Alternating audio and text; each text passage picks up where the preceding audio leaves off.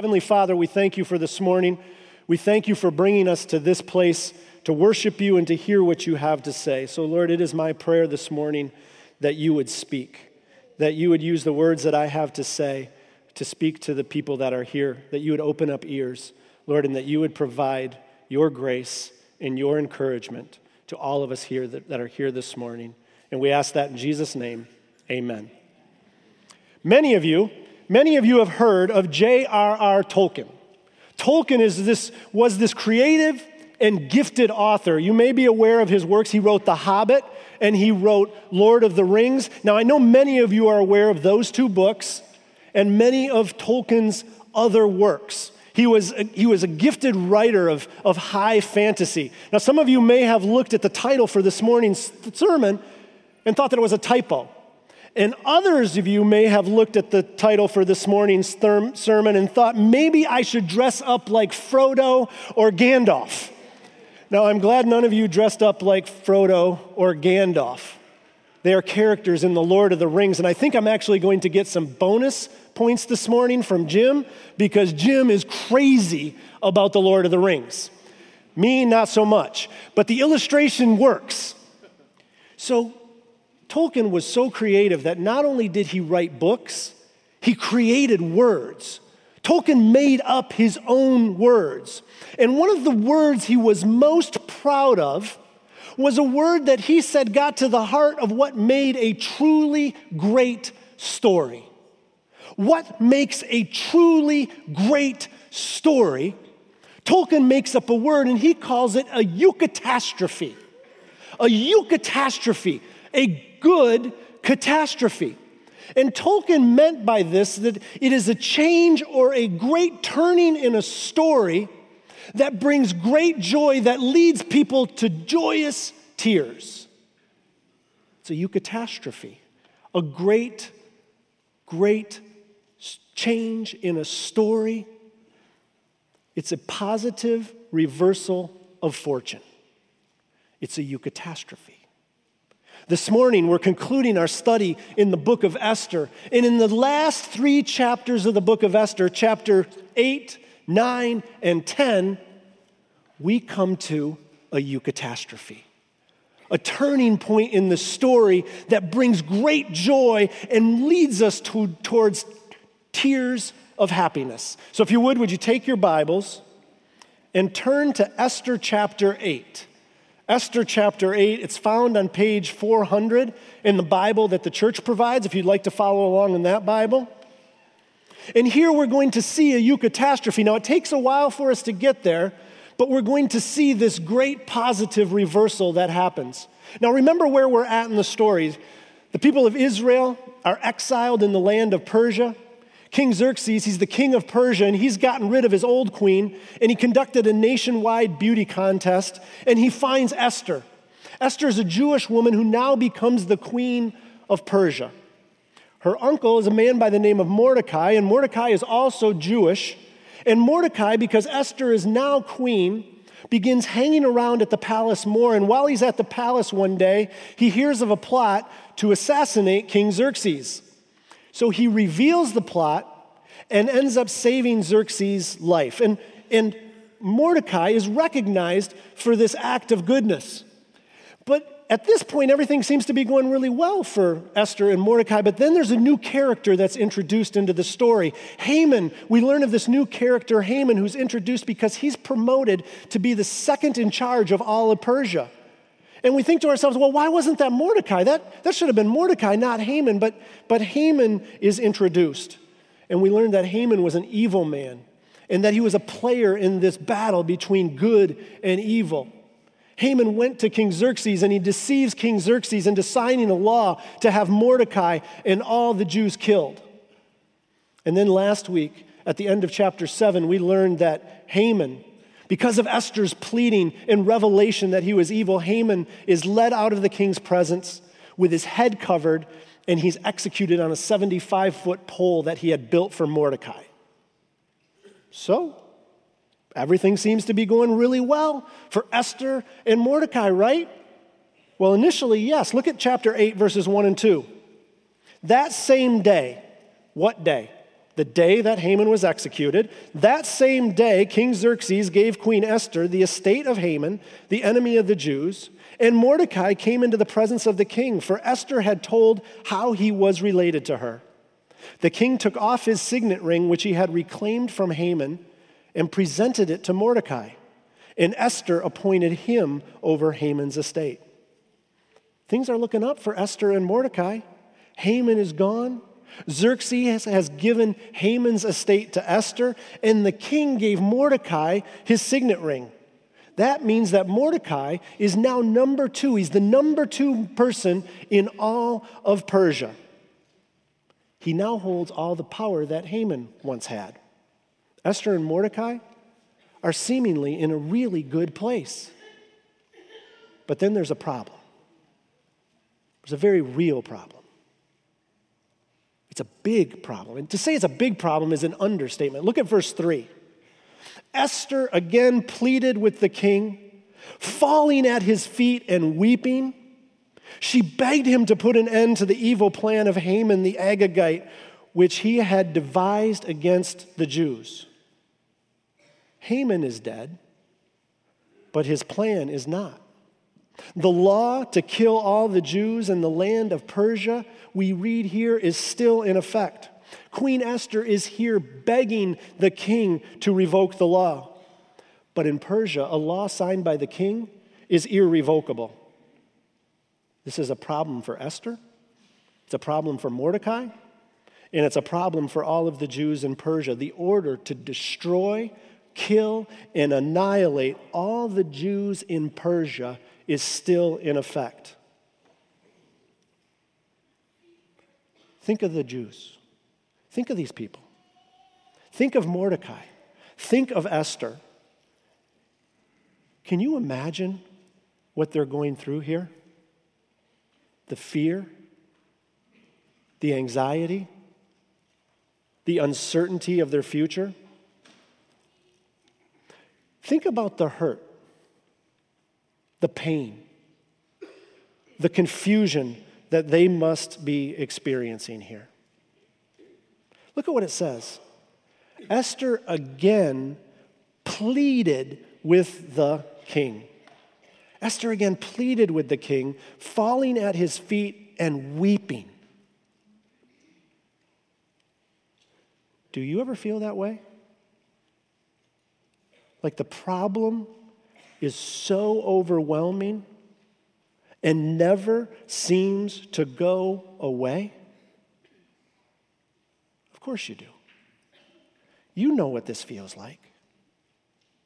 You know what it feels like to be anxious, fearful, uncertain,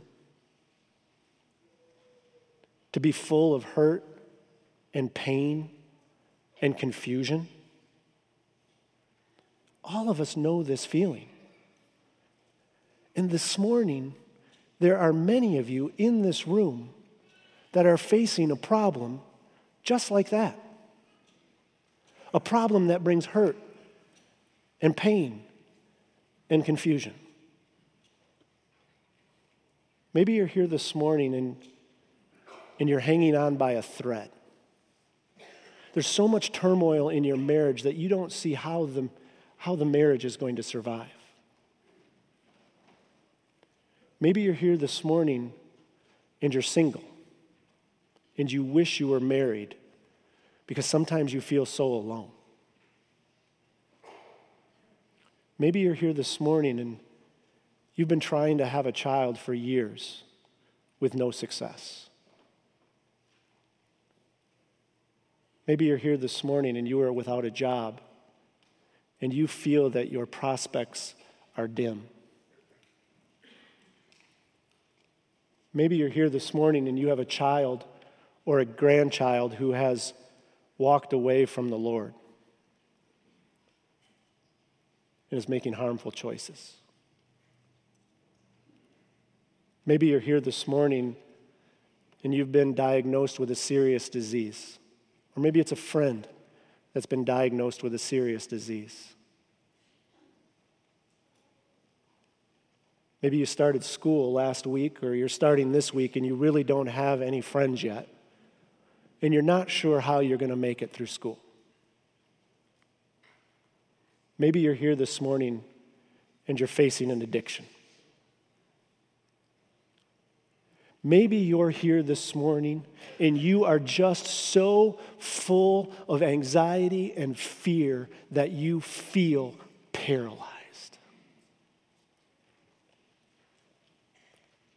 Those are just a few of the problems that are represented in this room this morning. And there are many more. We know what it's like to face the pain, the hurt, and the confusion.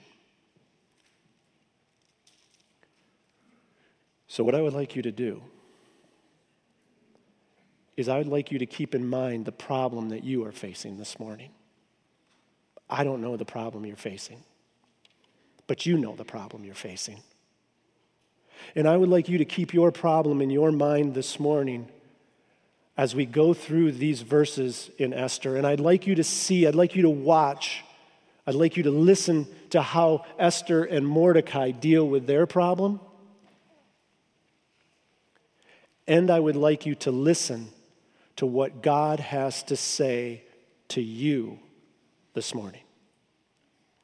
So, first, the first thing we see is that Esther makes a request. Esther makes a request. Now, this is interesting to me. I look at this and I think to myself, Esther and Mordecai could have run away from the problem. Esther, she's been given Haman's whole estate. Mordecai, he's been given Haman's signet ring. He is now the second in all of Persia. To me, it seems like Esther and Mordecai could have gotten away from the problem. I'm sure Esther has a cottage somewhere that she could go to. But Esther doesn't avoid the problem. Esther recognizes that the problem is really her problem, and she faces the problem head on. She doesn't pretend that the problem doesn't exist. She doesn't pretend like everything is good with her and everything in her world is just perfect. She recognizes that there is a problem, she faces it, and then she makes a request. That's verse 3. Look what it says. She begs the king to put an end to the evil plan. She falls on her knees, weeping and wailing, begging the king to put an end to the evil plan. This past week, this reminded me of a parable that Jesus tells in Luke chapter 11. In Luke chapter 11, Jesus tells a parable in response to the disciples asking him, How should they pray? Look at what Jesus says, telling this story. Then Jesus said to them, Suppose you have a friend, and you go to him at midnight and say, Friend, lend me three loaves of bread. A friend of mine on a journey has come to me, and I have no food to offer him. And suppose the one inside answers, Don't bother me. The door is already locked, and my children and I are in bed. I can't get up and give you anything. I tell you, even though he will not get up and give you the bread because of friendship, yet because of your shameless audacity, he will surely get up and give you as much as you need. This is exactly what Esther is doing as she pleads before the king. She is approaching the king with shameless audacity. She weeps and cries out and pleads with the king to reverse Haman's evil plan. That is exactly what you and I should be doing when we come to our problems we should plead before our King. We should approach God, our Heavenly Father, with shameless audacity and ask Him to move and change and answer in our situations. So if you are struggling in your marriage, Go to God the Father with shameless audacity and pray that He will restore your marriage. If you are sick or if a friend of yours is sick, go before God the Father with shameless audacity and plead for healing. If your child is making poor choices, go before God the Father with shameless audacity and plead for his rescue. if you do not have a job or you are in a bad financial situation, go before God the Father with shameless audacity and plead for provision. Think about this. You are not going to an evil earthly king. You're not even going to your earthly neighbor. You are going to your heavenly Father who loves and cares for you deeply, who wants the best for you, who desires to provide for your every need. That's why Jesus continues. Look at how he continues in Luke chapter 11. Look at what he says. Which of, your, which of you fathers, if your son asks for a fish, will give him a snake instead? Or if he asks for an egg, will give him a scorpion? If you then, though you are evil, know how to give good gifts to your children, how much more will your Father in heaven give the Holy Spirit to those who ask him? When you ask your Heavenly Father, when you approach Him with shameless audacity, He is not going to give you a snake. He is not going to give you a scorpion. Your Heavenly Father loves you, He cares for you, and He promises to meet your every need. I don't know what you are going through. I don't know what problem you are experiencing, what problem you are facing this morning, but your Heavenly Father does. And Jesus, His Son, instructs us to go with shameless audacity before God the Father and ask. First, make the request. Make the request. Second, there is a reversal. Second, there is a reversal. Look at Esther has pleaded before the king. The king then assures Esther that she and Mordecai are now in a position to counteract the law that Haman has enacted. Look at verse 8. This is the king's instruction. Now write another decree in the king's name in behalf of the Jews, as seems best to you, and seal it with the king's signet ring. For no document written in the king's name and sealed with his ring can be revoked. The king's first law, so what he's, the king's first law cannot be revoked. But Esther and Mordecai now are to write a new law that will counteract the first law. So the scribes are summoned and they write a new law. The new law is explained beginning in verse 11. The king's edict granted the Jews in every city the right to assemble and protect themselves, to destroy, kill, and annihilate the armed men of any nationality or province who might attack them and their women and children, and to plunder the property of their enemies. The day appointed for the Jews to do this in all of the provinces of King Xerxes was the 13th day of the 12th month, the month of Adar. Now, I look at that, I listen to that, I read that, and I think to myself, ouch. This seems to be a harsh law as well. Now the Jews can destroy, kill, and annihilate people? At first glance, this seems to be, at the very least, a bit of moral ambiguity. Here, the good guys are the good guys turning into the bad guys and now acting just like the bad guys? I don't think so. Something different is happening here, and it's actually quite a bit different. First, if you were listening carefully, you notice that Mordecai's new edict is modeled very much after Haman's first one. Every element of the first law finds its counterpart in the second. It's not so much that Mordecai wants to destroy, kill, and annihilate, he just wants to counteract the first one. Every detail that Mordecai identifies is meant to restore balance.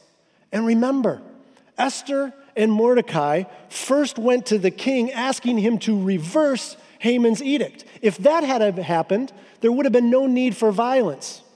Now, here, all they're asking for, all they want with this law, is a fair fight.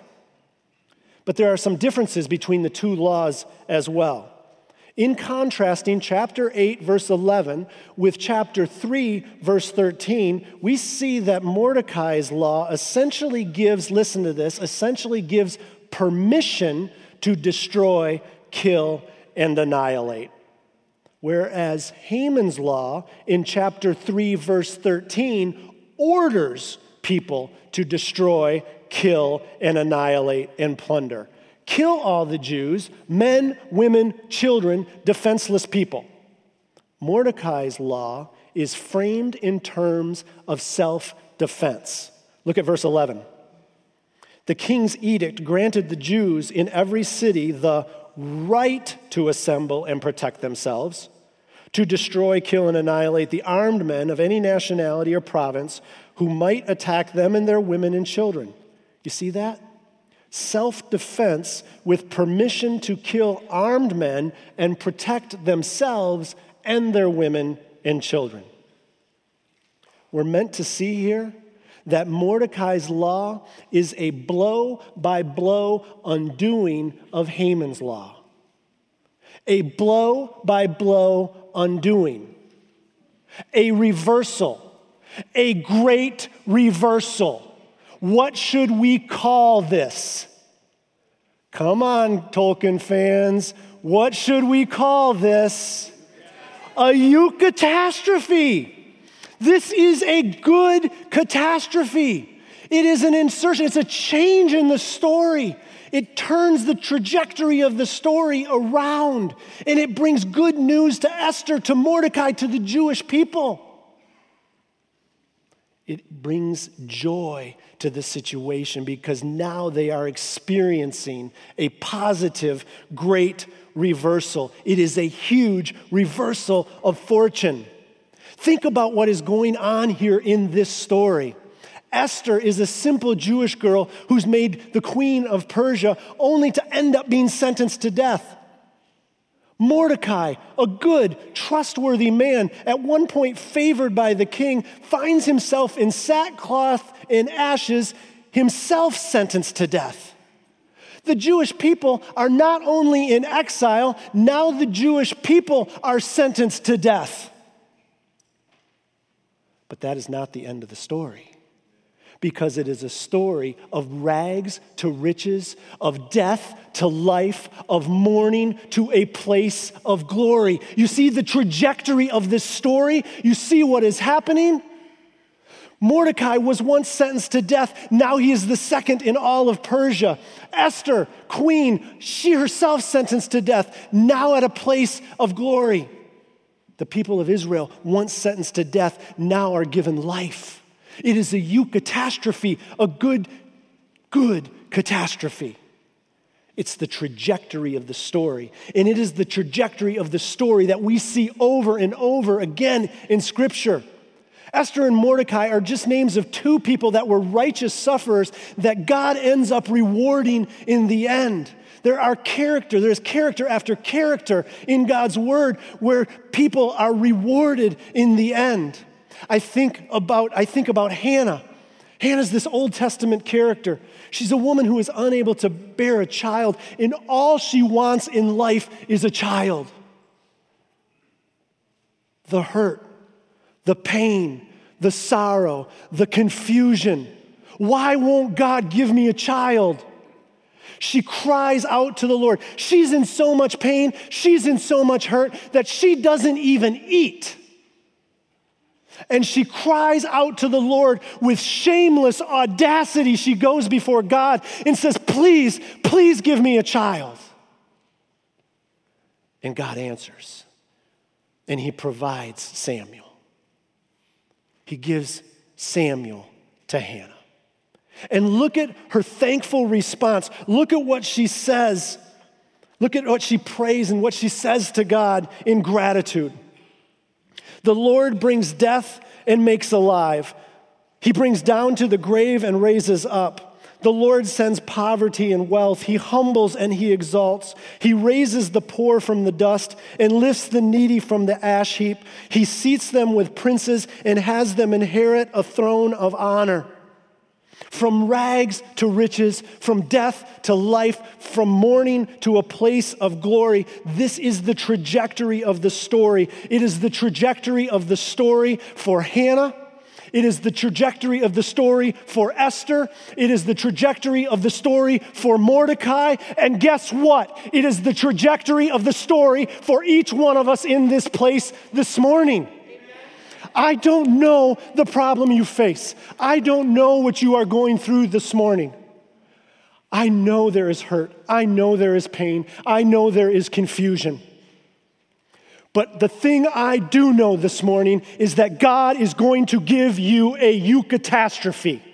He has promised that He is going to change the storyline and He is going to bring joy where there was once sorrow. And He is going to bring happiness where there was once pain. And He is going to bring understanding where there was once confusion. God is going to give you a good catastrophe, a positive reversal of fortune. I don't know how He's going to do it. I don't know when he is going to do it. I don't know what he is going to do. But he is going to give you a eucatastrophe because that is the trajectory of the story. One of the reasons that we are in the book of Esther is to recognize that problems exist, but God comes in and provides a eucatastrophe in our hurt, in our pain, in our sorrow, in our confusion, God steps in and changes the outcome and provides for us all that we need. I promise you, a eucatastrophe is coming for you. Esther also reminds us that this is not the greatest eucatastrophe at all. Esther points us to the greatest eucatastrophe ever. Look what Tolkien writes about the greatest eucatastrophe ever. What makes this story so great? What makes the eucatastrophe so great? This is what he says it is because it is a sudden glimpse of truth it perceives that this is indeed how things really do work in the great world for which our nature is made. The great world, he's referring to heaven. It perceives that this is indeed how things really do work in the great world for which our nature is made. And I conclude by saying that the resurrection was the greatest eucatastrophe possible and produces the essential emotion, Christian joy. You see, the eucatastrophe in the book of Esther is just a foreshadowing of the eucatastrophe that God gives us through Jesus Christ.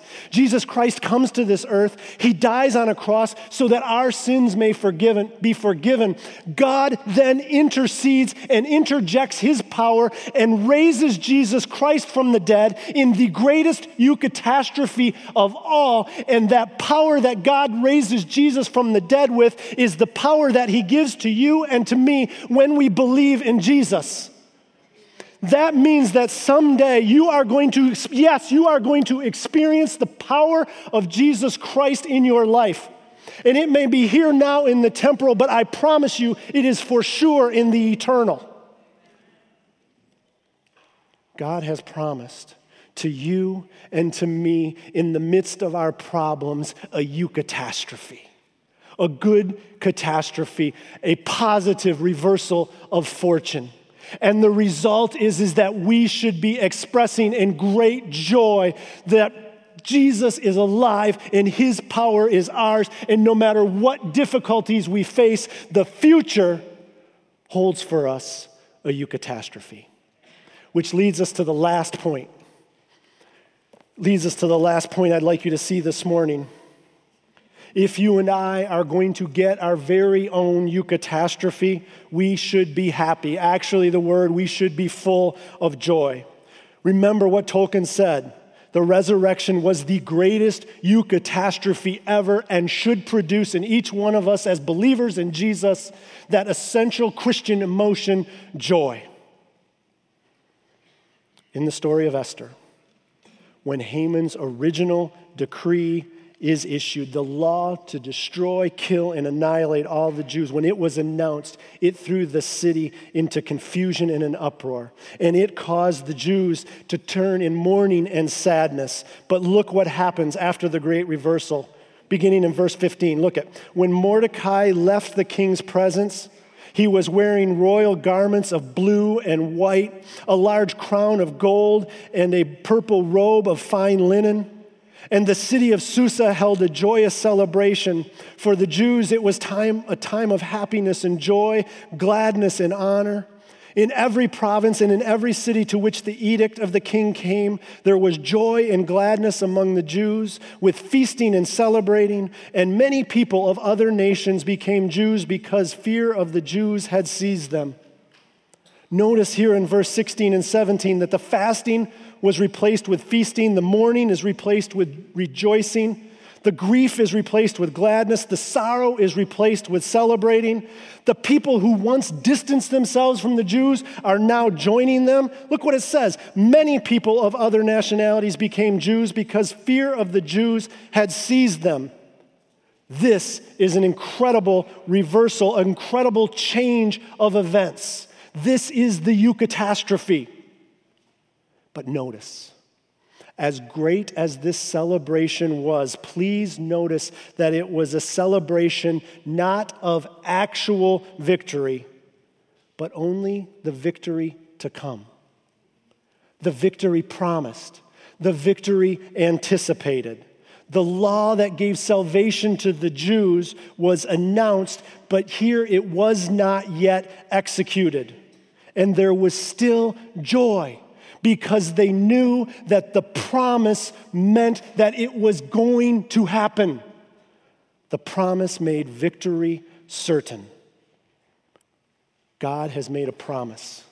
He has made a promise to each one of you who know Him through Jesus Christ. And the promise is that no matter what you are going through, no matter what your problem this morning, no matter what the hurt, the pain, the confusion, that a eucatastrophe is coming that you, through Jesus Christ, Jesus Christ is going to provide to you a eucatastrophe. I know that the problems of this life are difficult.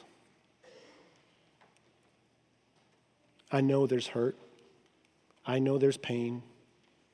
I know there's confusion. But I also want you to think about something. It's in your problem that God can show up.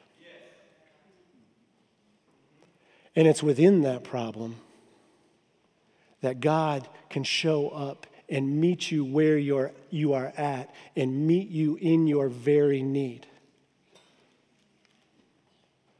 If there are no problems,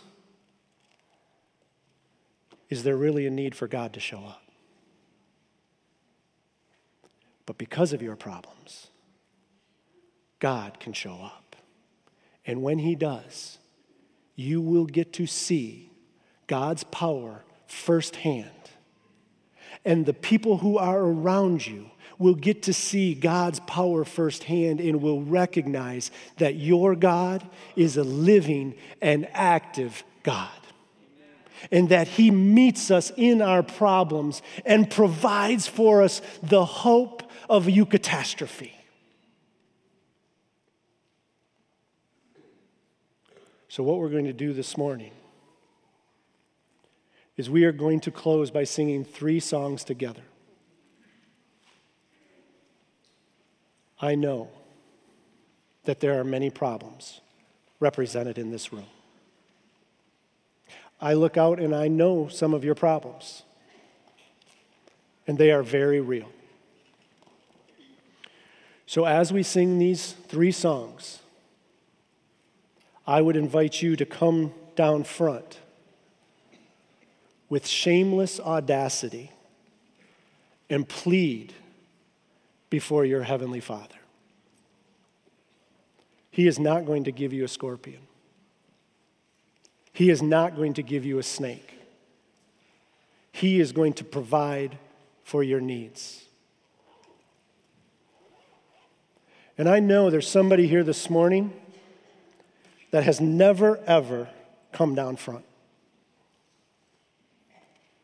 And I told you at the beginning to listen to what God is saying to you this morning. Maybe He's asking you to come down front with shameless audacity and plead for a resolution to your problem. So if you have a problem, I'd invite you down front. I will also invite you down front if you, in gratitude, would like to thank God for providing a eucatastrophe in your life, or thank Him for the anticipated eucatastrophe that is going to come.